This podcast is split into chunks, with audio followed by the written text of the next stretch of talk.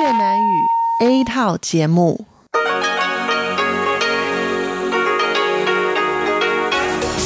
Đây là Đài Phát thanh Quốc tế Đài Loan RTI.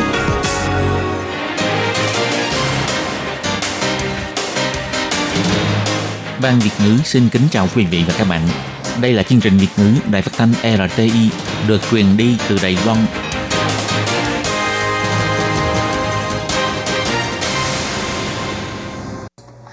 Hello, tôi Kim xin kính chào các bạn. Hoan nghênh các bạn đã đến với chương trình Việt ngữ ngày hôm nay của chúng tôi.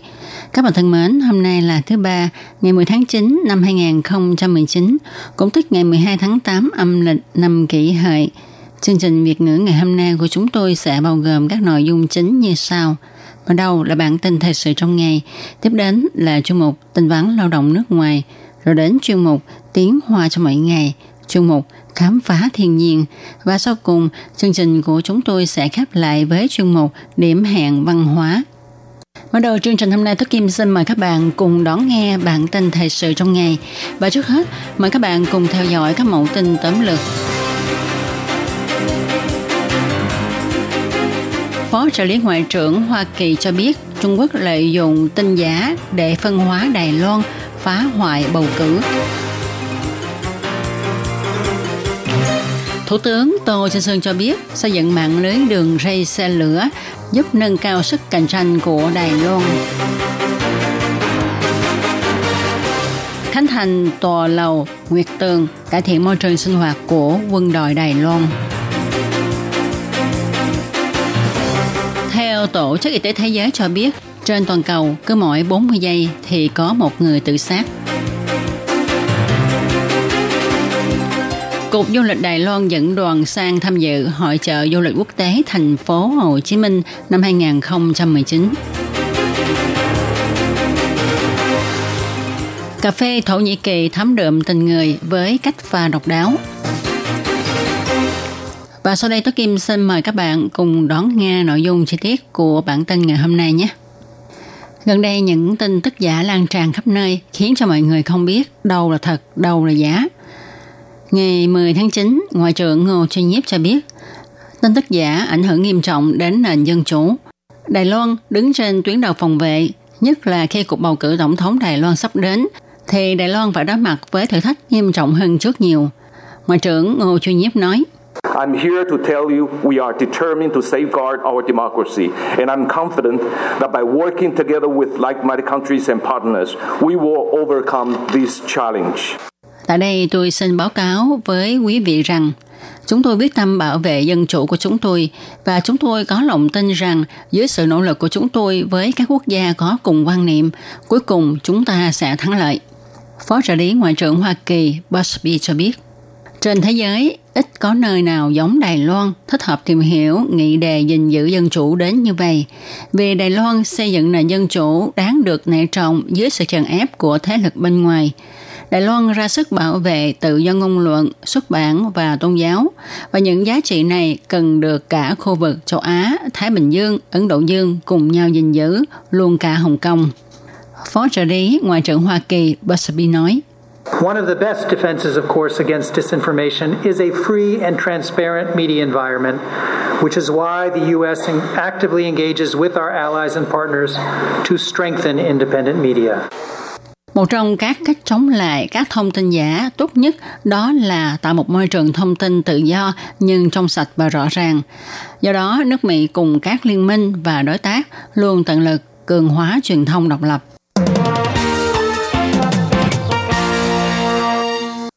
Ngày 10 tháng 9, Thủ tướng Tô Trinh Sương đi khảo sát thiết kế giao thông tại Bình Đông. Ông tuyên bố tuyến xe lửa cao tốc sẽ được xây dựng đến Bình Đông. Thủ tướng Tô Trinh Sương cho biết, lâu nay Bình Đông thiếu dự án xây dựng giao thông lớn. Sau này, nếu đường xe lửa cao tốc được xây dựng đến đây, kết hợp với kế hoạch xây dựng đường xe lửa tại Đông Bộ, thì hoàn chỉnh cả mạng lưới giao thông bằng đường ray xe lửa tại Đài Loan – kết nối Đài Loan là một thể, sẽ nâng cao sức cạnh tranh của nước nhà. Đối với kế hoạch xây dựng nối dài đường xe lửa cao tốc đến Bình Đông, Bộ Giao thông quy hoạch 4 phương án. Hôm nay, Thủ tướng Tô Trinh Sương đã phân tích 4 phương án này về các mặt như kinh tế, quy mô, tài chính, độ khó dễ của công trình, vân vân. Tuy nhiên, ông cho biết sau cùng sẽ do chuyên gia đánh giá. Việc Viện Hành Chánh tuyên bố phương hướng chính sách xây dựng đường xa lửa cao tốc kéo dài đến Bình Đông đã khiến cho mọi người cho rằng đây có phải là thủ đoạn kéo phiếu bầu cho đảng Dân Tiến cho cuộc bầu cử tổng thống sắp tới hay không? Thủ tướng Tô Trinh Sương cho biết, nếu đúng như vậy thì chúng ta đã xem thường thực lực của Tổng thống Thanh Văn. Kế hoạch này không phải để kéo phiếu bầu, mà là vì sự phát triển trăm năm của Đài Loan. Từ năm 2017, quân đội Đài Loan liên tục thúc đẩy chuyên án Hưng An, cải thiện và nâng cao chất lượng môi trường sống của quân nhân Đài Loan. Sáng ngày 10 tháng 9, tòa lầu Nguyệt Tường tại Lữ đoàn Tăng Thiết Giáp 542 ở Hậu Khẩu đã được khánh thành. Tổng thống Thái Anh Văn cùng các quan chức quân đội Đài Loan đã đến tham dự các băng khánh thành. Sau nghi thức khánh thành, Tổng thống cùng dùng bữa với quân nhân.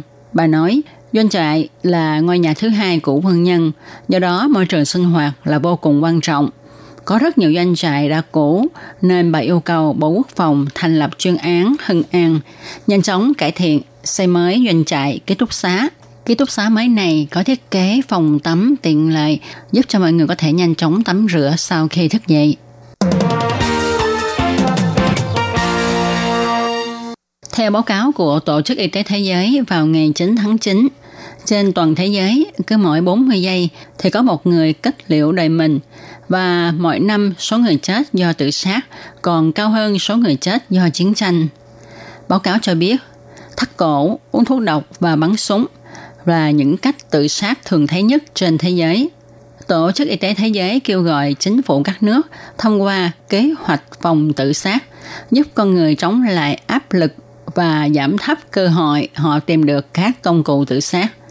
Báo cáo chỉ ra, tự sát là vấn đề y tế công cộng mang tính toàn cầu. Nó ảnh hưởng đến mọi lứa tuổi, giới tính và các nơi trên thế giới, và nó làm tổn thất nhiều sinh mạng. Tự sát là nguyên nhân gây chết người đứng thứ hai ở lứa tuổi từ 15 đến 29 tuổi, chỉ đứng sau tai nạn giao thông. Tóm lại, Tổ chức Y tế Thế giới chỉ ra, mỗi năm có đến gần 800.000 người chết vì tự sát. Nó còn nhiều hơn số người chết do bị sốt rét, ung thư vú, chiến tranh và bị hung thủ giết. Báo cáo còn phát hiện, tại các nước giàu, tỷ lệ nam giới tự sát cao gấp 3 lần nữ giới. Còn ở các nước mà người dân có thu nhập thấp hay trung bình thì tỷ lệ tự sát giữa nam và nữ gần bằng nhau. Phó Tổng Giám đốc Tổ chức Y tế Thế giới Tantas cho biết, tự sát có thể dự phòng. Chúng tôi kêu gọi tất cả các nước nên đưa việc dự phòng tự sát vào kế hoạch sức khỏe quốc dân và giáo dục. Điều quan trọng mà mọi người nên nhớ là tự sát không giải quyết được vấn đề. Hãy yêu quý sinh mạng. Nếu gặp khó khăn gút mắt thì hãy gọi điện thoại để được tư vấn. Nhìn thấy tiềm năng du lịch tại Việt Nam, Cục Du lịch Đài Loan đã dẫn dắt các công ty lữ hành Đài Loan sang Việt Nam tham dự hội trợ du lịch quốc tế thành phố Hồ Chí Minh năm 2019, chính thức khai mạc tại Trung tâm Hội trợ và Triển lãm Sài Gòn vào ngày 5 tháng 9 đến ngày 7 tháng 9. Tối ngày 9 tháng 9, Cục Du lịch Đài Loan còn tổ chức buổi giới thiệu và thúc đẩy du lịch Đài Loan tại Hà Nội, giới thiệu các sản phẩm du lịch, hy vọng có thể khai phá thị trường và tìm cơ hội hợp tác. Tại hội trợ, quầy giới thiệu du lịch của Đài Loan có biểu diễn nhiều tiết mục mang đậm nét văn hóa xưa và nay của Đài Loan, hấp dẫn và đa dạng, thu hút người tham quan đến trải nghiệm và cảm nhận sức hấp dẫn độc đáo của Đài Loan. Sau khi hội trợ tại thành phố Hồ Chí Minh kết thúc, đoàn công ty lữ hành của Đài Loan lập tức bay ra Hà Nội để tổ chức buổi giới thiệu và thúc đẩy du lịch Đài Loan, tiếp tục tiếp thị những cảnh đẹp, ẩm thực và văn hóa cũng như ưu thế du lịch của Đài Loan. Ngoài những màn biểu diễn mang phong cách độc đáo của Đài Loan ra, ban tổ chức còn tổ chức các hoạt động DIY như vẽ hình lên những chiếc dù bằng giấy dầu, làm những viên chè khoai lang vân vân. Đại biểu tham gia khẳng định sự hợp tác giữa Đài Loan và Việt Nam trong lĩnh vực du lịch. Những năm gần đây, kinh tế Việt Nam phát triển nhanh chóng, tiềm năng du lịch lớn. Ngoài việc khích lệ dân chúng Việt Nam sang Đài Loan du lịch ra, các đại biểu còn kiến nghị doanh nghiệp du lịch hai bên nỗ lực hợp tác sáng tạo nhiều cơ hội kinh doanh hơn nữa. Thưởng thức cà phê Thổ Nhĩ Kỳ là sự thưởng thức văn hóa, lịch sử và tình người. Anh Tiền, người pha cà phê nói, cùng bạn uống cà phê Thổ Nhĩ Kỳ để ôn lại 40 năm tình bạn hữu của chúng ta. Làm sao để pha ly cà phê Thổ Nhĩ Kỳ? Trước hết, xay nhuyễn cà phê rồi đổ vào hũ đồng của Thổ Nhĩ Kỳ. Cho nước sôi vào, rồi đặt hũ đồng vào lò có lớp cát nóng trên 200 độ C. Di chuyển hũ đồng trên lớp cát nóng này. Việc đưa hữu đồng qua lại nhằm mục đích khống chế nhiệt độ không để cho nó tăng quá nhanh. Di chuyển hữu đồng để hữu tiếp xúc với cát nóng với thời gian khoảng 2 phút rưỡi, thì bột cà phê nở và soi gần tràn ra khỏi miệng hũ. Lúc này ta phải nhấc hũ đồng ra khỏi lò và cẩn thận đổ cà phê vào ly. Tuy nhiên lúc này vẫn chưa uống được mà ta phải đợi thêm 5 phút sau với chiếc đồng hồ cát bên cạnh tính giờ để cà phê thêm đậm đà. Anh Tiên hướng dẫn cách uống, đưa ly cho nghiêng nghiêng rồi thổi sát cà phê qua một bên, sau đó hớp một ngụm. Đó mới là cách uống cà phê Thổ Nhĩ Kỳ đúng điệu. Anh Tiên nói, theo tôi thì cà phê Thổ Nhĩ Kỳ đậm đà hơn cà phê khác. Tại Đài Loan, cà phê Thổ Nhĩ Kỳ chưa được nhiều người biết đến. Ba năm trước, anh Tiên có dịp tiếp xúc với loại cà phê này và thế là anh yêu thích vô cùng. Anh nói, hạt cà phê ngon với cách pha cà phê truyền thống này nó sẽ mang lại cho chúng ta hương vị khác như thế nào. Và đây cũng là đề tài mà hiện nay mọi người đang thảo luận. Cà phê ở Thổ Nhĩ Kỳ nó giống như trà ở Trung Quốc là loại thức uống mà nhà nhà đều uống. Thói quen thành văn hóa, thậm chí còn sản sinh ra bói cà phê nổi tiếng nữa. Muốn tìm hiểu Thổ Nhĩ Kỳ thì trước hết hãy thưởng thức một ly cà phê Thổ Nhĩ Kỳ, nhằm nhi hương vị đậm đà của nó. Tỷ giá hối đoái giữa đồng đại tệ và đồng đô la Mỹ của chiều ngày 10 tháng 9 và sáng ngày 11 tháng 9 vẫn là 31,250 đại tệ đổi 1 đô la Mỹ. Các bạn thân mến, các bạn vừa đón nghe bản tin thời sự ngày hôm nay do Tối Kim thực hiện. Tối Kim cảm ơn các bạn đã theo dõi. Sếp ơi, có người chở vật liệu đến rồi kìa. Vậy thì kêu một vài công nhân tới giúp để bưng vật liệu xuống. Mấy người lao động nước ngoài này trông rất là siêng năng anh nhỉ? Ừ, họ làm việc chăm chỉ lắm.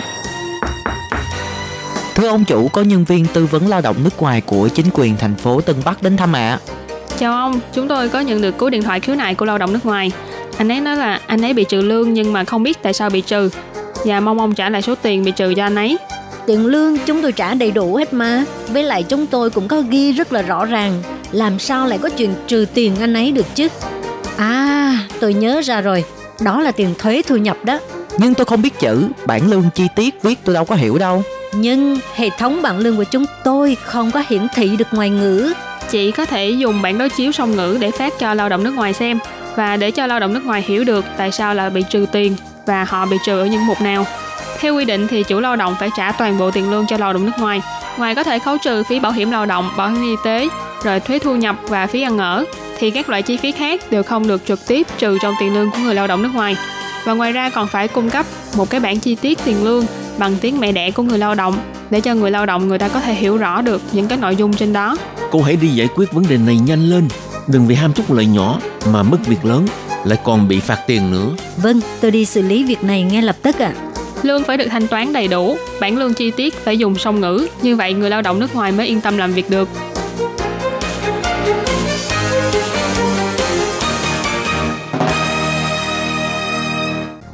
Để đảm bảo quyền và ích lợi cho lao động nước ngoài làm việc tại Đài Loan, Bộ Lao động Đài Loan đã thiết lập một đường dây nóng 1955 bảo vệ và tư vấn miễn phí cho lao động nước ngoài trong 24 tiếng đồng hồ. Đường dây này cung cấp phục vụ quan tâm cho lao động nước ngoài xin tư vấn, khiếu nại, chủ thuê hoặc lao động nước ngoài nếu có nhu cầu tư vấn đều có thể thông qua đường dây nóng 1955 để xin hỗ trợ. Ngoài ra để tuyên truyền về đường dây nóng 1955, Sở Phát triển Nhân lực Lao động thuộc Bộ Lao động có in tờ gấp bằng song ngữ là tiếng Trung và bốn thứ tiếng nước ngoài. Thì bốn thứ tiếng đó bao gồm tiếng Trung và tiếng Anh, tiếng Trung và tiếng Indonesia, tiếng Trung và tiếng Thái, tiếng Trung và tiếng Việt Nam. Lao động nước ngoài chủ thuê và người dân có thể xin tờ gấp để tìm hiểu. Các bạn lao động nước ngoài xin tư vấn khiếu nại khi có nhu cầu, hãy sử dụng đường dây nóng 1955 để xin hỗ trợ. Sở Phát triển Nhân lực Lao động quan tâm bạn.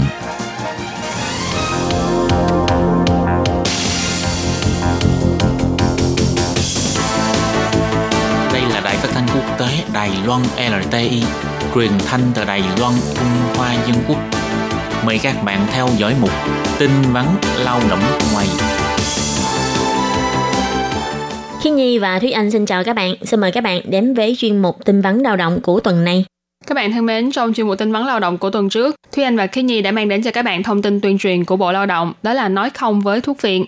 Và trong chuyên mục của tuần này, Thúy Anh và Khiết Nhi sẽ tiếp tục với một thông tin cũng từ Bộ Lao động, đó là luật về rừng của Đài Loan đã nâng cao mức phạt hình sự đối với việc chặt phá trái phép, nhắc nhở người dân là không được vi phạm luật về rừng. Và sau đây mời các bạn cùng lắng nghe nội dung chi tiết của bản tin ngày hôm nay. Để bảo vệ tài nguyên rừng quý hiếm và nguồn nước, giảm thiểu hỏa hoạn, luật bảo vệ rừng quy định rằng không ai được phép trộm cắp, chiếm giữ trái phép tài sản rừng, sản vật rừng. Người vi phạm sẽ bị xử phạt tù giam giữ từ 1 năm trở lên cho đến 7 năm trở xuống và đồng thời sẽ bị phạt số tiền gấp 5 lần cho đến 10 lần giá trị tài sản trộm cắp được. Nếu trộm cắp các loại gỗ quý như là bách đỏ Đài Loan, bách dẹt, đông não Đài Loan, còn bị gia tăng hình phạt cao nhất là 10 năm 6 tháng tù giam, số tiền phạt gấp 10 lần trở lên cho đến 20 lần trở xuống giá trị bị mất cấp. Wow, vậy là nghe cái giá trị này khá là lớn tại vì ừ. uh, những cái loài gỗ này đều là gỗ quý hiếm của Đài Loan và là những cái uh, giống đặc chủng của Đài Loan. Cho nên giá trị của một khúc gỗ cũng khá là cao mà phạt từ 5 đến 10 lần hay là phạt từ 10 đến 20 lần thì thực ra là cái giá trị này nó vô cùng lớn. Ví dụ như là nếu như trộm cây ngu chương của Đài Loan, cây ngu chương của Đài Loan là một giống cây cũng khá là quý. Nếu như ăn trộm một mét khối gỗ ngu chương thì tối đa là có thể sẽ bị phạt đến 360 vạn đài tệ. 360 vạn tức là 3 triệu 6 đài tệ. Đây là một số tiền khá là lớn. Ngoài ra thì người vi phạm còn sẽ bị tịch thu toàn bộ máy móc, rồi xe dùng để chặt phá trái phép, bất kể là thuộc sở hữu của người nào. Người vi phạm nếu bị bắt được chủ động khai ra kẻ chủ mưu có thể được giảm nhẹ hoặc là miễn hình phạt. Vì vậy là khuyên các bạn lao động di trú cũng đừng nghe theo lời dụ dỗ hay là lôi kéo của bất kỳ người nào để cùng tham gia vào các hành động khai thác sản vật rừng trái phép. Nếu không thì có thể sẽ ảnh hưởng đến quyền lợi sinh sống và làm việc của các bạn tại Đài Loan. Ngoài ra thì Đài Loan cũng hoan nghênh toàn dân cùng tham gia tố giác tội phạm. Nếu biết được cá nhân hoặc tổ chức nào có hành vi vi phạm pháp luật nói trên, có thể gọi điện thoại đến số máy là 0800 057 930 để tố giác. Và nếu bắt được kẻ tội phạm, thì mức tiền thưởng cao nhất cho việc tố giác tội phạm có thể đạt đến 3 triệu đài tệ. Khi Nhi cũng xin lặp lại số điện thoại đó là 0800 057 930 để tố giác các bạn nhé. Và các bạn có biết không, vào tháng 2 đầu năm ờ, năm 2019 thì tại thành phố Đào Viên cũng có một vụ là cảnh sát đã triệt phá được một đường dây phá rừng buôn lậu gỗ trái phép là được tổ chức bởi một cái nhóm người lao động Việt Nam là cư lưu trú quá hạn. Thì nhóm lâm tặc này chuyên nhắm vào khai thác các loại gỗ quý của Đài Loan và đã tiến hành chặt phá trái phép tại khu vực miền núi Vũ Giới Nam Đầu, phá hoại nghiêm trọng những cánh rừng được chính phủ Đài Loan bảo tồn lâu năm. Cuối cùng là nhà chức trách Đài Loan đã triệt phá được đường dây này và bắt giữ 11 người Việt Nam và 6 người Đài Loan và cáo buộc khai thác gỗ trái phép trị giá hơn 2 triệu đài tệ, tức là gần 192 triệu đồng. Và đây là sự việc đã diễn ra vào hồi tháng 2 năm nay. Được biết người cầm đầu của nhóm lâm tặc này là một người Việt Nam họ Trần. Người đàn ông này trước đây đã làm công việc đó là vận chuyển gỗ phi pháp. Sau khi có kinh nghiệm thì đã tự mình tách ra rồi tập hợp tuyển dụng các lao động Việt Nam cư trú phi pháp để thành lập nhóm khai thác gỗ trái phép đem bán những vật phẩm phi pháp cho người bản địa để thu lợi. Từ việc khai thác trở thành một nhóm lâm tặc có tổ chức. Được biết là vụ án này đã được xử theo luật lâm nghiệp, luật bảo tồn văn hóa và quản lý tài sản quốc gia của Đài Loan. Những người tham gia vào phi vụ này đều đã bị bắt và bị xử lý theo luật pháp của Đài Loan, đó là bao gồm phạt tù và phạt tiền. Và trong sự kiện này thì theo ông Trung Cảnh Côn là phó giám đốc sở di trú cũng cho biết là những lao động nhập cư này đã sử dụng trái phép tài sản quốc gia Đài Loan để trở thành tài sản của riêng mình thì chỉ cần là thiếu tiền là sẽ chặt cây đem bán, không màng đến pháp luật Đài Loan. Điều này rõ ràng là trở thành một vấn đề an ninh quốc gia. Và ông Trung Cảnh Côn cũng kêu gọi là nếu công chúng phát giác hành vi phi pháp từ người nước ngoài hoặc người nước ngoài đang gặp tình trạng bị bóc lột, có thể ghi nhận thời gian và địa điểm, đến báo cáo cho các nhân viên đội chuyên án của sở di trú tại các địa phương Chính phủ tuyệt đối sẽ không dùng thứ cho bất kỳ cá nhân nào vi phạm pháp luật trên đất nước Đài Loan. Và các bạn thân mến, vừa rồi là thông tin tuyên truyền của Bộ Lao động về việc nâng cao mức phạt hình sự đối với những hành vi vi phạm pháp luật, vi phạm luật về rừng của Đài Loan. Lần nữa nhắc nhở các bạn lao động di trú đang sinh sống và làm việc tại Đài Loan, đó là các bạn không nên nghe theo hay làm theo những lời dụ dỗ, lôi kéo để thực hiện những hành vi như là chặt phá, khai thác sản vật rừng trái phép. Vì những hành vi này không chỉ là gây ảnh hưởng đến quyền lợi sinh sống và làm việc của các bạn tại Đài Loan trong thời điểm hiện tại, mà còn sẽ khiến cho các bạn không thể nhập cảnh Đài Loan hay là quay lại Đài Loan làm việc nữa trong tương lai. Các bạn thân mến, chuyên mục tin vắn lao động của tuần này cũng xin khép lại tại đây. Cảm ơn sự chú ý lắng nghe của quý vị và các bạn. Bye bye. Bye bye.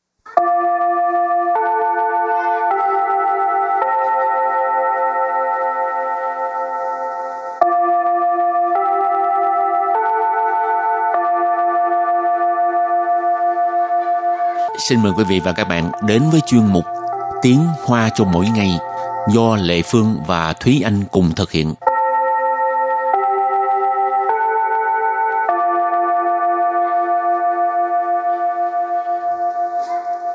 Thúy Anh và Lệ Phương xin kính chào quý vị và các bạn. Chào mừng các bạn đến với chuyên mục Tiếng Hoa cho mỗi ngày ngày hôm nay. Thúy Anh có hay đi Nghi Lan chơi không? Lâu lâu cũng sẽ đi Nghi Lan chơi tại vì Nghi Lan với Đài Bắc gần nhau mà. Ừ, Nghi Lan có gì vui? Nghi Lan có thể uh, đi leo núi, đi đi ngâm suối nước nóng hoặc là đi tham quan một số phong cảnh. Ngâm suối nước nóng phải chạy tới Nghi Lan luôn ha? thì vừa ngắm cảnh vừa ngâm suối nước nóng. Ừ, rồi thì hôm nay mình học hai câu trong đó có từ Nghi Lan tức là Di Lạn ha, nó thuộc uh, miền Bắc Đài Loan. Rồi câu thứ nhất, sau khi khai thông đường hầm Tuyết Sơn, khoảng cách từ Đài Bắc và Nghi Lan đã rút ngắn rất nhiều. Và câu thứ hai, người Đài Bắc đi Nghi Lan chơi trong ngày cũng nhiều hơn. 雪山隧道打通后，台北和宜兰的距离大大缩短了。到宜兰一日游的台北人变多了。 Và sau đây thì anh xin giải thích câu mẫu số 1. 雪山隧道 Xuệ San Xuê Tạo. Xuệ San là tên của một ngọn núi tên là Tuyết Sơn. Xuê Tạo là đường hầm. 打通 Tà thông nghĩa là khai thông. 后， Hậu nghĩa là sau khi. 台北和宜兰 Thái Bì hay Dĩ Lãn. Thái Bì là Đài Bắc. Dĩ Lãn là Nghi Lan. 距离 距lý là cự ly hoặc là khoảng cách. 大大 Ta ta ở đây là một từ dùng để chỉ mức độ, tức là rất là nhiều. 缩短 Số toàn là rút ngắn. Và sau đây chúng ta hãy cùng nghe cô giáo đọc lại câu mẫu bằng tiếng Hoa. 雪山隧道打通后，台北和宜兰的距离大大缩短了。雪山隧道打通后，台 北和宜兰的距离大大缩短了。 Câu này có nghĩa là sau khi khai thông đường hầm Tuyết Sơn, khoảng cách từ Đài Bắc và Nghi Lan đã rút ngắn rất nhiều. Và câu thứ hai, người Đài Bắc đi Nghi Lan chơi trong ngày cũng nhiều hơn. 到宜兰一日游的台北人变多了。 Bây giờ Lê Phương xin giải thích câu 2 ha. tạo, tạo tức là đến. Ý Lan Ý Lan, hồi nãy có giải thích rồi ha, Nghi Lan, miền Bắc Đài Loan. Ý Rư Dậu Ý Rư Dậu tức là đi chơi trong ngày, Ý Rư tức là một ngày, Dậu có nghĩa là dậu quạnh tức là vui chơi, cho nên Ý Rư Dậu tức là đi chơi trong ngày, đi chơi trong một ngày, Thái Bì Rẫn. Thái Bì Rẫn tức là người Đài Bắc. Thái Bì là Đài Bắc, Rẫn là người. Biên tua lợ. Biên tua lợ tức là trở nên nhiều hơn. Biên ở đây là trở thành, tua là nhiều. Và bây giờ thì chúng ta lắng nghe cô giáo đọc câu mẫu này bằng tiếng Hoa. Đào Ý Lan, ý rì yếu de Thái Bì Rẫn biên tua lợ. Đào Ý Lan, 一日游的台北人变多了。 Câu vừa rồi là người Đài Bắc đi Nghi Lan chơi trong ngày cũng nhiều hơn. Và sau đây chúng ta hãy cùng đến với phần từ vựng mở rộng. 交通便利，交通便利， Giao thông便利nghĩa là giao thông tiện lợi. thông chơ. Thông chơ. Thông chơ có nghĩa là thông xe. Chơ chẳng. Chơ chẳng. Chơ chẳng nghĩa là lộ trình xe. Công lộ công lộ công lộ có nghĩa là xa lộ. Và sau đây chúng ta hãy cùng đặt câu với những từ vựng mở rộng. Từ đầu tiên là giao thông 便利 nghĩa là giao thông tiện lợi. 这个地段交通便利，所以房租也比较高。这个地段交通便利，所以房租也比较高。Câu này có nghĩa là đoạn đường này giao thông tiện lợi cho nên tiền thuê nhà cũng cao hơn. Trơ cờ nghĩa là cái này hoặc là ở đây. Đi đoạn nghĩa là đoạn đường hoặc là quãng đường. Giao thông biên lý nãy mình có nói là giao thông tiện lợi. Số gì nghĩa là cho nên. Phẳng du nghĩa là tiền thuê nhà. Dễ là cũng. Bị giao là một từ dùng để so sánh. Cho nên sau từ bị giao mình đặt tính từ cao là cao. Cho nên câu này nghĩa là đoạn đường này giao thông tiện lợi, cho nên tiền thuê nhà cũng cao hơn. Hảo, đặt câu cho từ tiếp theo. Thông车, thông xe. 这条公路今年年初就开始通车了。这条公路今年年初就开始通车了。 Câu này có nghĩa là đầu năm nay đường à, xa lộ này là đã bắt đầu thông xe rồi. chơi theo công lộ, công lộ là xa lộ ha. chơi theo công lộ tức là đường xa lộ này ha. Theo cái này là lượng từ chỉ về cái con đường. Chín nền tức là năm nay, nến chú có nghĩa là đầu năm. Chiều thì khai sự là bắt đầu, thông sơ có nghĩa là thông xe, l rồi, tức là đã xảy ra rồi ha. Và đặt câu với từ thứ ba là chơ trận, nghĩa là lộ trình xe. 我们距离露营的地点大概还有三小时的车程。我们距离露营的地点大概还有三小时的车程。Câu này có nghĩa là chúng ta cách địa điểm cắm trại còn khoảng 3 giờ đồng hồ đi xe. 我们 nghĩa là chúng ta, 距离 là cự ly hoặc là khoảng cách, lưu diễn là cắm trại, địa điểm là địa điểm, cho nên lưu diễn tờ địa điểm là địa điểm cắm trại hoặc là nơi cắm trại. Ta cai là đại khái hoặc là khoảng, hải dụ là vẫn còn, 3 xào sử là 3 giờ đồng hồ. Chơ trận, nãy mình có nói là lộ trình xe, nhưng ở câu này mình có thể dịch ngắn gọn 3 xào sử là chơ trận là 3 giờ đồng hồ đi xe. Và bây giờ là đặt câu cho từ cuối cùng. Công lộ có nghĩa là xa lộ ha. Trung San cao su công lộ khai辟之后，拉近了台湾南北的距离。 中山高速公路开辟之后，拉近了台湾南北的距离。Câu này có nghĩa là sau khi phát triển đường cao tốc Trung Sơn thì đã kéo gần cái khoảng cách giữa miền Nam với miền Bắc Đài Loan. Cao su công lu tức là đường cao tốc ha. Hồi nãy mình có học từ công lu tức là xa lộ. Cao su tức là cao tốc. Trung Sơn là cái tên của đường uh, cao tốc này. Mình dịch ra tiếng Việt là Trung Sơn. Khai pi tức là khai phá. Ờ, ở đây mình dịch là phát triển. Chứ hậu tức là sau khi, khai phi chứ hậu sau khi phát triển. La chinh là, tức là đã kéo gần. La chinh là kéo gần. Thái Lan Nam 北 từ truy lý. Thái Lan mà chúng ta đều biết rồi, đó là Đài Loan. Ở đây là chỉ miền Nam với liền miền Bắc. Nam tức là Nam Bắc có nghĩa là Bắc. Truy lý là khoảng cách Họ La Chinh là Thái Quan Nam北từ truy lý tức là kéo gần khoảng cách giữa miền Nam với miền Bắc Đài Loan. Và sau đây chúng ta hãy cùng ôn tập lại hai câu mẫu của ngày hôm nay. Mời cô giáo đọc hai câu mẫu bằng tiếng Hoa. 雪山隧道打通后，台北和宜兰的距离大大缩短了。雪山隧道打通后，台 北和宜兰的距离大大缩短了。 Câu này có nghĩa là sau khi khai thông đường hầm Tuyết Sơn, khoảng cách từ Đài Bắc và Nghi Lan đã rút ngắn rất nhiều. 到宜兰一日游的台北人变多了。到宜兰一日游的台 北人变多了。 Câu vừa rồi là người Đài Bắc đi Nghi Lan chơi trong ngày cũng nhiều hơn. Các bạn thân mến, bài học hôm nay đến đây xin tạm chấm dứt. Cảm ơn các bạn đã đón nghe. Bye bye. Bye bye.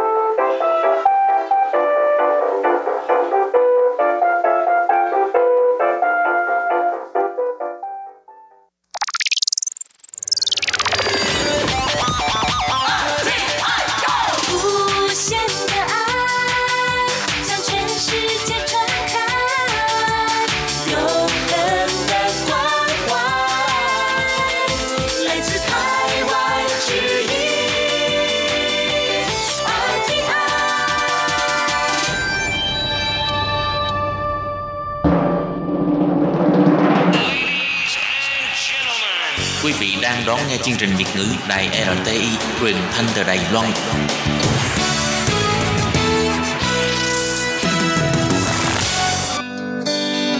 Chào mừng các bạn đến với chuyên mục Khám phá thiên nhiên.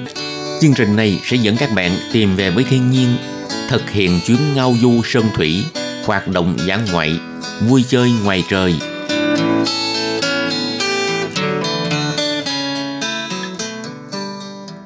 Anh xin kính chào quý vị và các bạn. Chào mừng các bạn đến với chuyên mục Khám phá thiên nhiên của tuần này. Các bạn thân mến, trong chuyên mục của tuần trước, Thúy Anh đã giới thiệu với các bạn về vườn thực vật Phúc Sơn nằm ở xã Viên Sơn, huyện Nghi Lan.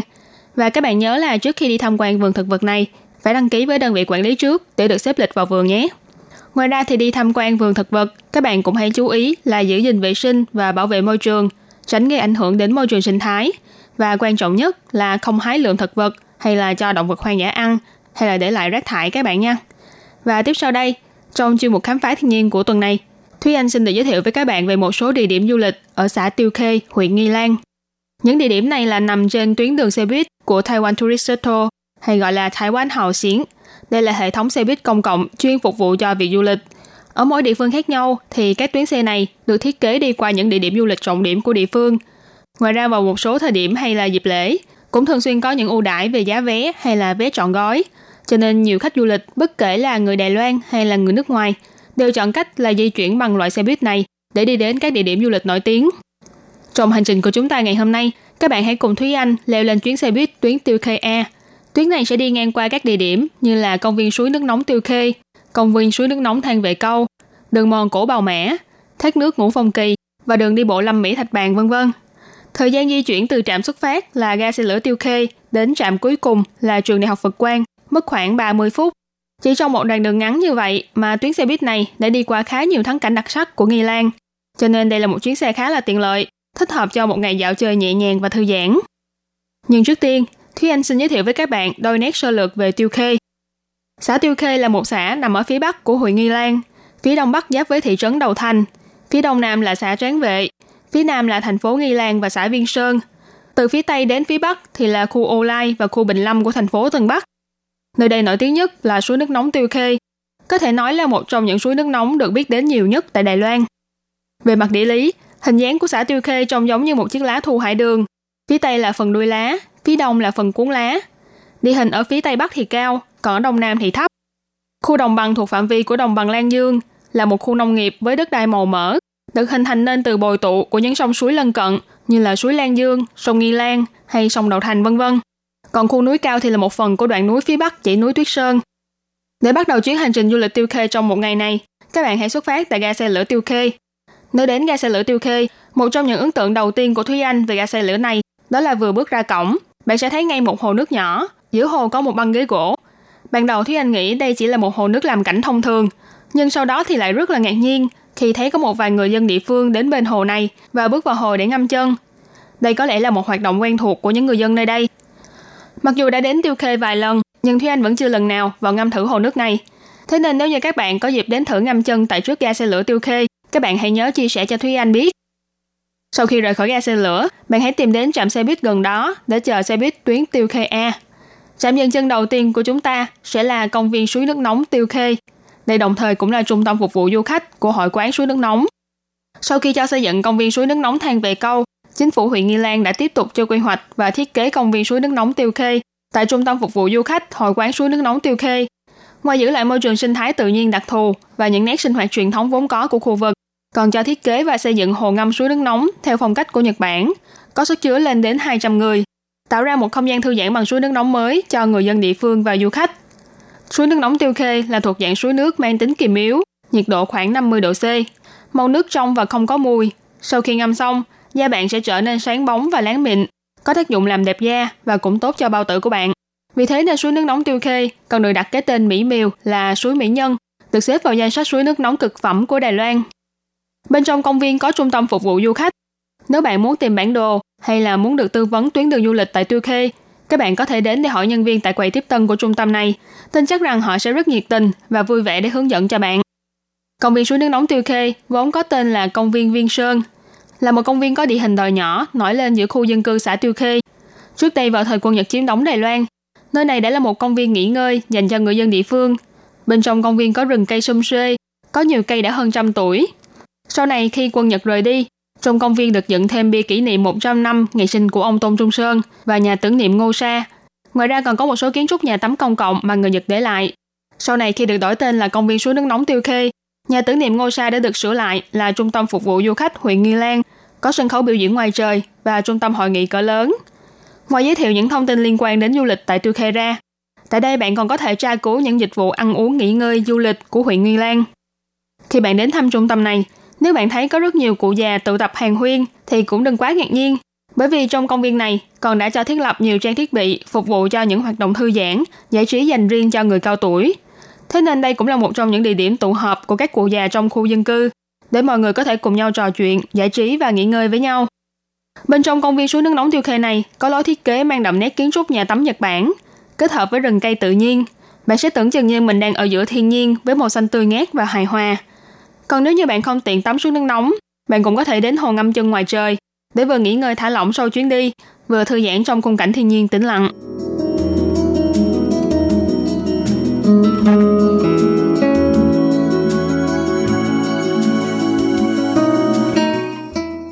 Rời khỏi công viên suối nước nóng Tiêu Khê, chúng ta lại tiếp tục hành trình với tuyến xe bus Tiêu Khê A.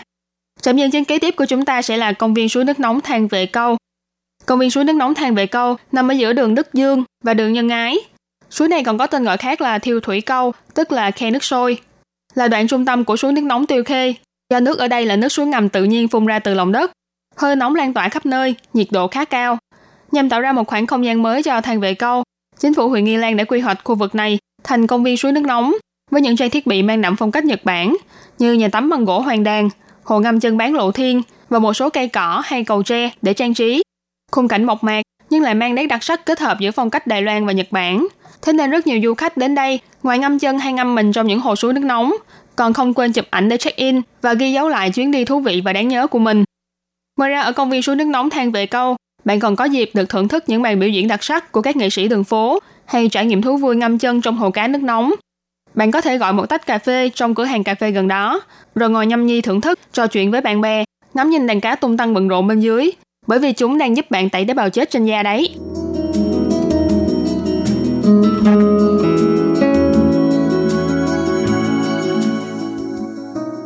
Sau khi trải nghiệm hoạt động spa hồ cá vô cùng thú vị, chúng ta hãy cùng tiếp tục lên đường để đến địa điểm tiếp theo.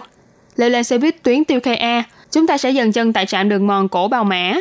Bào Mã là từ Hán Việt, nghĩa là ngựa chạy hay ngựa đua.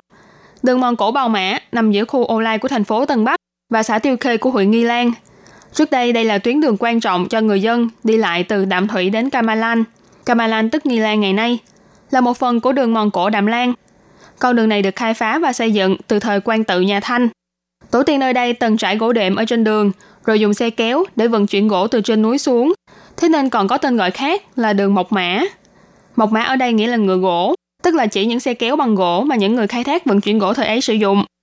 Đi từ đường vòng Ngũ Phong Kỳ đến đường mòn cổ Bào Mã, có thể nhìn thấy được cảnh sắc đồng bằng Lan Dương từ trên cao và đảo Quy Sơn ở đằng xa. Còn buổi tối thì khi nhà nhà đã lên đèn, bạn sẽ thấy được cả một khoảng trời sao lung linh dưới mặt đất, khi tỏ khi mờ trong buổi đêm lặng lẽ.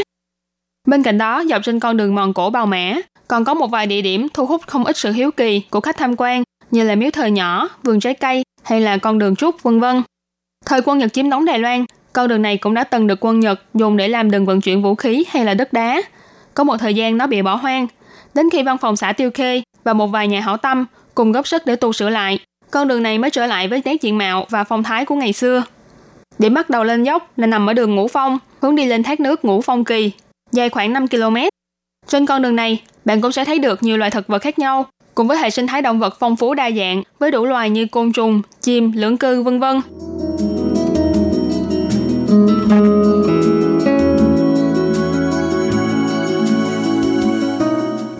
Đi qua đường mòn cổ Bào Mã, chúng ta sẽ đến được trạm dừng chân tiếp theo, đó là thác nước Ngũ Kỳ Phong.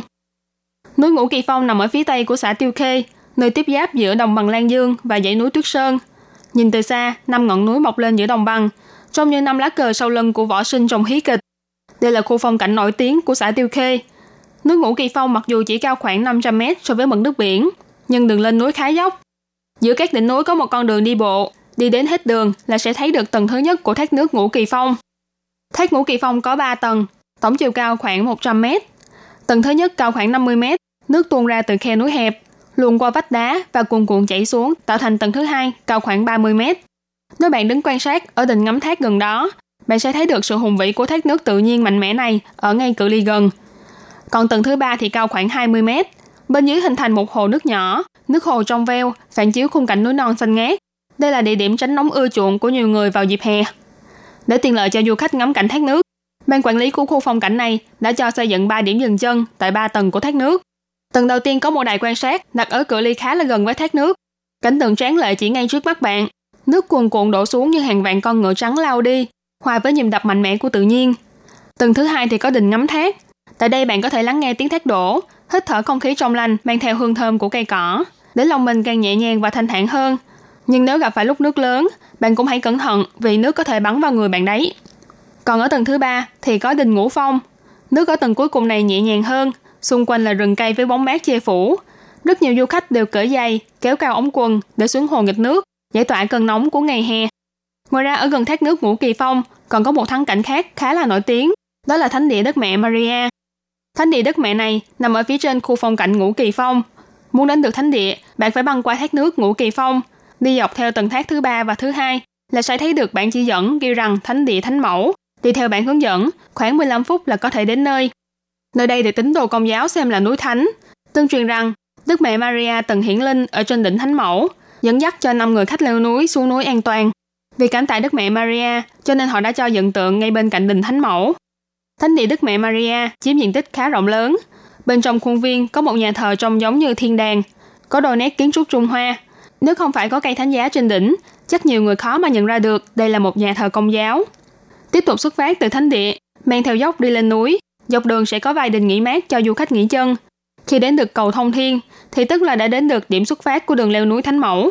Con đường này nằm ở độ cao 1028 m so với mực nước biển. Đi hết con đường dưới bóng cây um tùm mát mẻ, dài khoảng 1,7 km, là bạn sẽ thấy được Thánh Mẫu Sơn Trang. Từ đây nhìn xuống, phía dưới là đồng bằng Lan Dương, đằng xa là đảo Quy Sơn. Nếu may mắn, bạn còn có cơ hội được chiêm ngưỡng biển mây lơ lửng giữa núi rừng. Cảnh sắc lộng lẫy tráng lệ, khiến cho nhiều du khách dù không phải là tín đồ công giáo cũng quyết tâm một lần đến đây để được thưởng thức vẻ đẹp tự nhiên hòa cùng với nét đẹp văn hóa của núi Ngũ Kỳ Phong.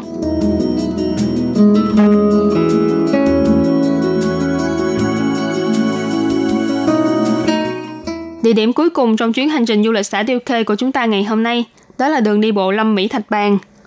Đường đi bộ Lâm Mỹ Thạch Bàn là một đường đi bộ hình vòng ở thôn Lâm Mỹ, xã Tiêu Khê, huyện Nghi Lan.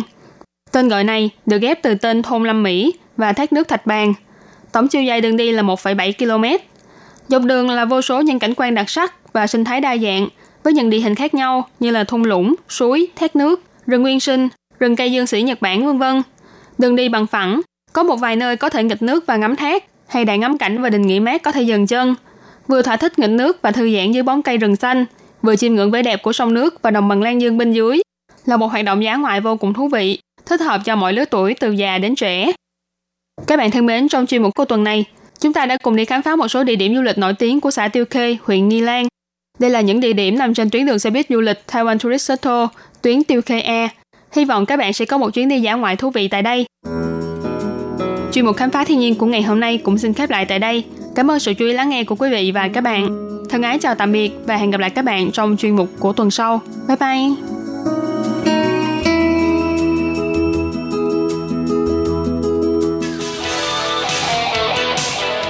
Quý vị và các bạn thân mến, xin mời quý vị và các bạn truy cập vào trang web Đài RTI để đón nghe chương trình phát thanh tiếng Việt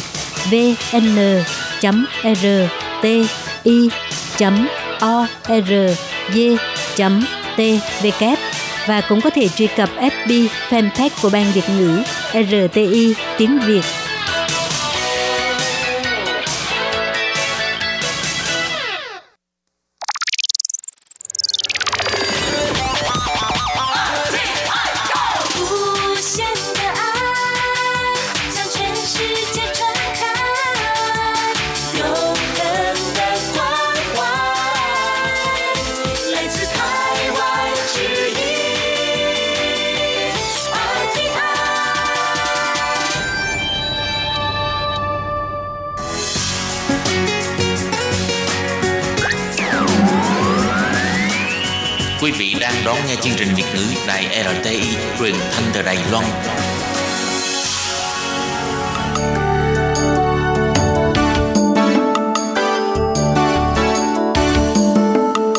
Mừng quý vị đến với chương mục Điểm hẹn văn hóa do Khiết Nhi phụ trách.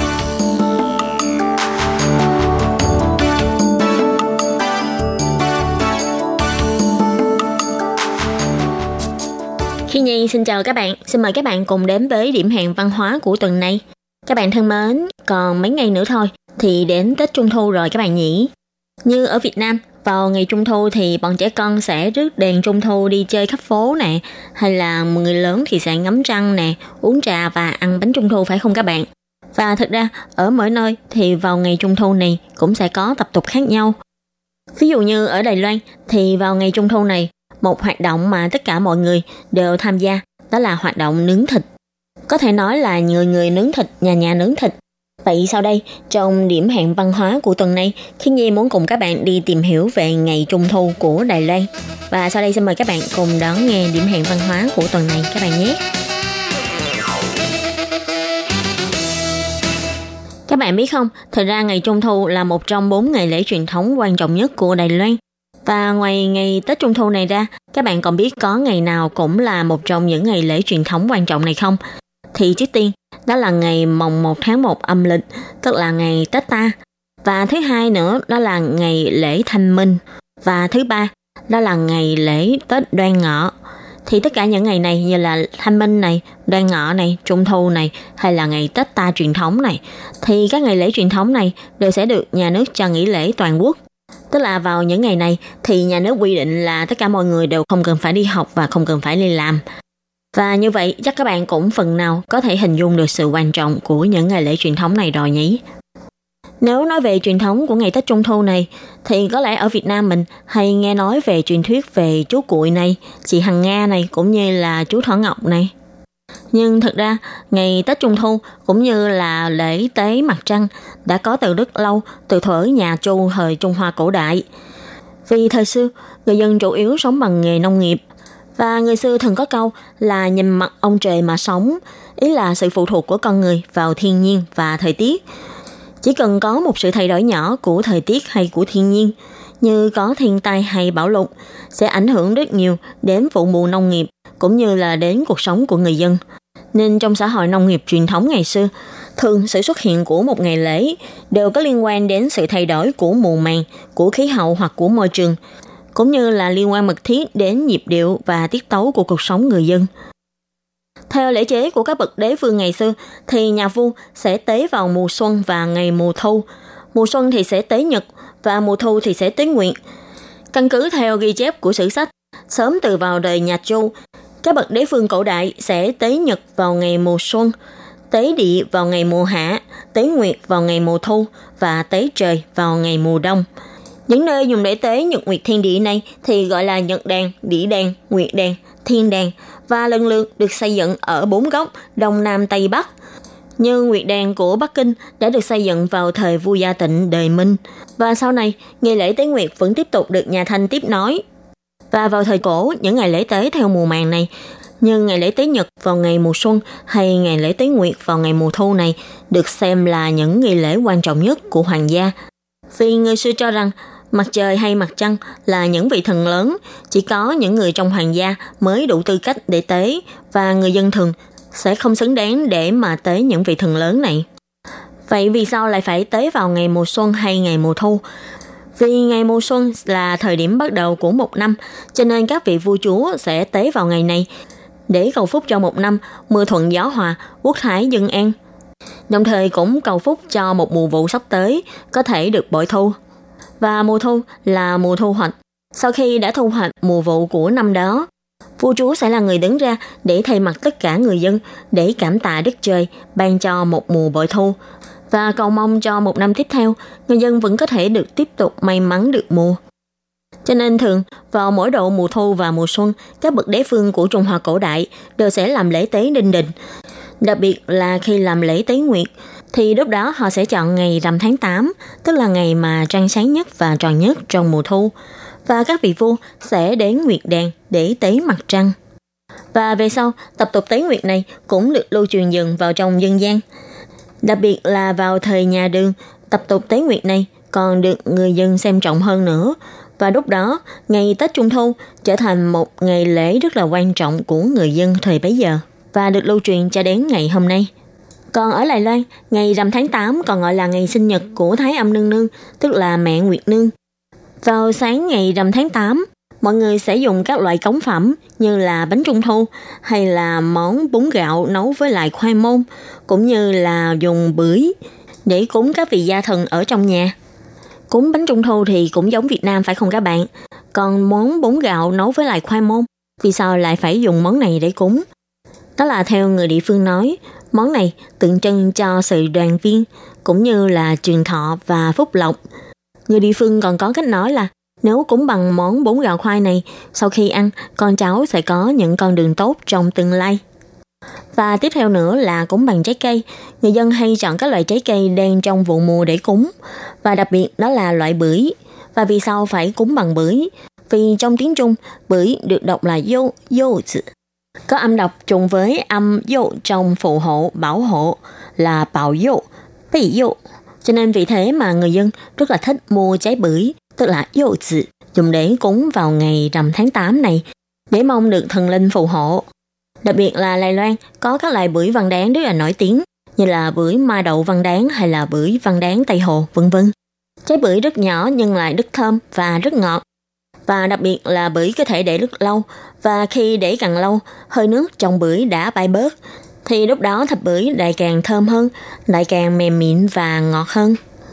Đó là lễ tế mẹ Nguyệt Nương vào buổi sáng và vào buổi tối khi mặt trăng xuất hiện thì theo dân gian đó là Nguyệt Nương hiện thân và lúc đó, nhà nhà lại bắt đầu đốt nhang và cùng vái trời. Và vào buổi tối này thì mọi người cũng sẽ chuẩn bị một ít nhang và cùng với bánh trạng nguyên. Bánh trạng nguyên này cũng giống như bánh trung thu nhưng lại là bánh trung thu lớn. Sau khi đã bái mẹ Nguyệt Nương xong thì lúc đó cả nhà sẽ cùng ngắm trăng và cùng ăn bánh trung thu, cùng thưởng thức sự ấm áp của đêm trung thu đoàn viên. Thực ra ở Đài Loan, vào ngày xưa lễ trung thu còn là dịp mà cả nhà cùng đi ra ngoài chơi hay cùng đi du ngoạn non nước. Với những người phụ nữ đã có chồng thì vào ngày này có lẽ mọi người sẽ cùng rủ nhau đi đến chùa để cúng tế lễ Phật hay là sẽ đi chơi cùng với người nhà. Còn với những nam nữ thanh niên còn độc thân chưa lập gia đình thì có thể mọi người sẽ cùng rủ nhau đi bơi thuyền, ngắm trăng. Và ngày lễ trung thu là ngày đoàn viên, cho nên vào thời đại thời xưa hay là thời đại bây giờ thì ngày lễ Trung Thu vẫn là một ngày tốt để đi chơi với người mình thích hay là vào thời đại ngày xưa vẫn còn bảo thủ thì vào ngày lễ Trung Thu này sẽ là dịp để các nam nữ thanh niên chưa chồng chưa vợ được dịp đi chảy hội và xem mắt những thanh niên nam nữ còn độc thân khác. Như trong cuốn Đài Loan Mặn Lục, Lâm Thủy Phu Nhân đã có viết như thế này. Mỗi khi Trung Thu Nguyên Tiêu, phụ nữ phần nhiều đều vào chùa để tiến hương. Còn người đã sinh con thì sẽ lập một bài vị để cầu phúc. Cũng như tập tục thính hương, tức là nghe nhang vào dịp trung thu, được lưu truyền lại từ khu vực Mẫn Nam. Tập tục này chủ yếu không phải là nói về người phụ nữ sẽ vào chùa cúng, mà là người nghe nhang sẽ đốt nhang và thành tâm hành lễ. Và sau khi hành lễ xong, người phụ nữ này sẽ đứng lại hoặc là đi ra bên ngoài. Sau đó, cô phải chăm chú mà lắng nghe ngôn ngữ của những người xung quanh để nắm bắt những điểm dự báo cho tương lai của mình. Ví dụ như mà điều mà cô mong ước, cô đã cầu thần để cô được sống lâu trăm tuổi. Và lúc đó lại trùng hợp nghe những người xung quanh nói về những vật có hình dạng dài như là sợi mì dài hay là sợi chỉ. Thì đây cũng là điểm để báo cho cô biết là trong tương lai cô sẽ sống rất thọ và rất dai. Ngoài ra, ngày rằm tháng 8 này không chỉ là sinh nhật của mẹ Nguyệt Nương, ngày rằm tháng 8 còn là sinh nhật của ông Thổ Địa Công. Cho nên vào ngày rằm tháng 8, người dân còn cúng tế ông Thổ Địa Công. Và trong tập tục dân gian của người Đài Loan thời xưa, Thổ Địa Công tức là xã thần, vị thần của đất đai. Và theo dân gian thì ông Thổ Địa Công này có hai ngày sinh, đó là ngày mồng 2 tháng 2 và ngày rằm tháng 8 cho nên người dân sẽ tế ông Thổ Địa Công vào cả hai ngày này. Và ngày mồng 2 tháng 2 là vào mùa xuân, ngày rằm tháng 8 là ngày mùa thu. Và ý nghĩa của việc tế ông thợ đi công này có nghĩa là xuân cầu, thu báo. Việc này nó cũng ý nghĩa giống như đầu chuyên mục mà Khiết Nhi giới thiệu, đó là các vị vua chúa sẽ cúng tế vào hai mùa là mùa thu và mùa xuân. Mùa xuân là mùa sẽ bắt đầu cầu nguyện để cho một năm được tốt đẹp. Còn vào mùa thu thì là mùa đã thu hoạch, là sự cảm tạ của con người đối với các vị thần đã phù hộ cho mình có được một mùa bội thu. Dù là các vị vua chúa tế nhật thần nguyệt thần hay người dân tế ông thổ địa để xuân cầu thu báo, thì trong đây cũng là tấm lòng kính nể của con người đối với Đức Trời. RTI. Các bạn thân mến, vừa rồi Khiết Nhi vừa giới thiệu với các bạn về một số tục lệ truyền thống của ngày lễ Trung Thu. Và các bạn biết không, thực ra vào ngày nay, hoạt động trung thu tại Đài Loan được nhiều người biết đến nhất và quan tâm nhất. Đó có lẽ chính là hoạt động nướng thịt. Không biết có ai từng thắc mắc là vì sao Đài Loan lại thịnh hành hoạt động nướng thịt vào ngày trung thu chưa? Hiện nay vào dịp lễ trung thu của Đài Loan, đúng nghĩa là người người nướng thịt, nhà nhà nướng thịt, bạn bè rủ nhau đi nướng thịt, thậm chí là có khu vực chính quyền tổ chức nướng thịt chung cho toàn dân cùng đến tham gia. Và trên mạng có một cách nói là vào năm 1967, hãng nước tương Vạn Gia Hương đã có một mẫu quảng cáo trên TV là một nhà nướng thịt vạn nhà thơm. Và sau đó, mấy năm sau, đối thủ cạnh tranh của hãng nước tương này, đó là hãng nước tương Kim Lan, cũng cho ra quảng cáo sản phẩm sốt thịt nướng Kim Lan. Do sự tẩy não của hai quảng cáo này, cộng thêm lúc đó là hàng loạt các hệ thống siêu thị tại Đài Loan như Welcome, Carrefour vân vân cũng đồng loạt tổ chức bán thực phẩm và vật dụng nướng thịt trước Trung thu. Vì có theo sự hù vào của các loạt siêu thị này, nên người Đài Loan bất chi bất giác cũng biến hoạt động nướng thịt thành một hoạt động truyền thống quan trọng trong ngày Trung thu. Thậm chí là đến ngày nay, hoạt động nướng thịt còn trở thành nhân vật chính trong ngày lễ Trung thu. Tuy nhiên, về cách nói này thì sau này đã có người điều tra cho biết chuỗi siêu thị Welcome được bắt đầu hoạt động kinh doanh vào năm 1987, còn siêu thị Carrefour thì vào năm 1989. Còn nước sốt thịt nướng vàng Gia Hưng thì bắt đầu được đưa ra thị trường vào năm 1986, nên cách nói trên trên mạng là không đúng. Và bài viết này còn trích dẫn thêm là vào năm 1978, báo Dân sinh từng có đưa tin liên quan đến nướng thịt trung thu, nhưng hoạt động nướng thịt lúc đầu được thịnh hành khi người dân đi cắm trại trung thu và ăn thịt nướng tại nơi cắm trại, vừa ăn thịt nướng vừa ngắm trăng. Và căn cứ theo bài báo ngày 3 tháng 10 năm 1982, cũng là của báo Dân sinh, thì hoạt động nướng thịt bỗng chốc trở thành con sót được thịnh hành tại khắp khu vực Tân Trúc. Nguyên do là vì Tân Trúc là địa phương sản xuất các loại lò nướng thịt, dụng cụ nướng thịt chủ yếu của toàn Đài Loan. Nhưng năm đó, tình hình xuất khẩu của Tân Trúc không hiệu quả, cho nên các doanh nghiệp này đã đổi hướng kinh doanh thành bán cho người địa phương. Và cũng vì thế, năm đó cả khu vực Tân Trúc đã rất thịnh hành món nướng thịt và đi đâu cũng toàn thấy người dân đang nướng thịt. Cho nên có thể nói là nguyên do mà người Lài Loan bắt đầu nướng thịt vào ngày Tết Trung Thu là bắt nguồn vào năm 1982. Do việc xuất khẩu các loại lò nướng thịt và dụng cụ nướng thịt của thành phố Tân Trúc kinh doanh không được tốt, cộng thêm là quảng cáo về Trung Thu nướng thịt của hai hãng nước tương là Vạn Gia Hương và Kim Lan. Cho nên tất cả những điều này cộng lại đã tạo điều kiện cho món thịt nướng được phát triển mạnh vào ngày Tết Trung Thu. Và đồng thời, món thịt nướng này lại tiếp tục phát triển từ khu vực Tân Trúc dần dần mở rộng ra thị trường toàn quốc. Thì đây là một cách giải thích trên mạng về việc vì sao người Đài Loan lại ưa chuộng nướng thịt vào ngày Trung Thu. Thực ra khi Nhi đã từng hỏi những người bạn Đài Loan vì sao người Đài Loan lại nướng thịt vào ngày Trung Thu này và cũng không ai giải thích được. Họ chỉ có thể nói là một năm bất chợt mọi người lại nổi hứng nướng thịt và từ đó về sau bắt đầu là nhà nhà hay người người cùng nướng thịt vậy thôi. Các bạn thân mến, điểm hẹn văn hóa của tuần này với chủ đề là các tập tục xưa và nay của người Đài Loan vào ngày Tết Trung Thu do khi Nhi biên tập và thực hiện cũng xin tạm khép lại tại đây. Cảm ơn sự chú ý lắng nghe của quý vị và các bạn. Xin thân ái, chào tạm biệt các bạn. Bye bye.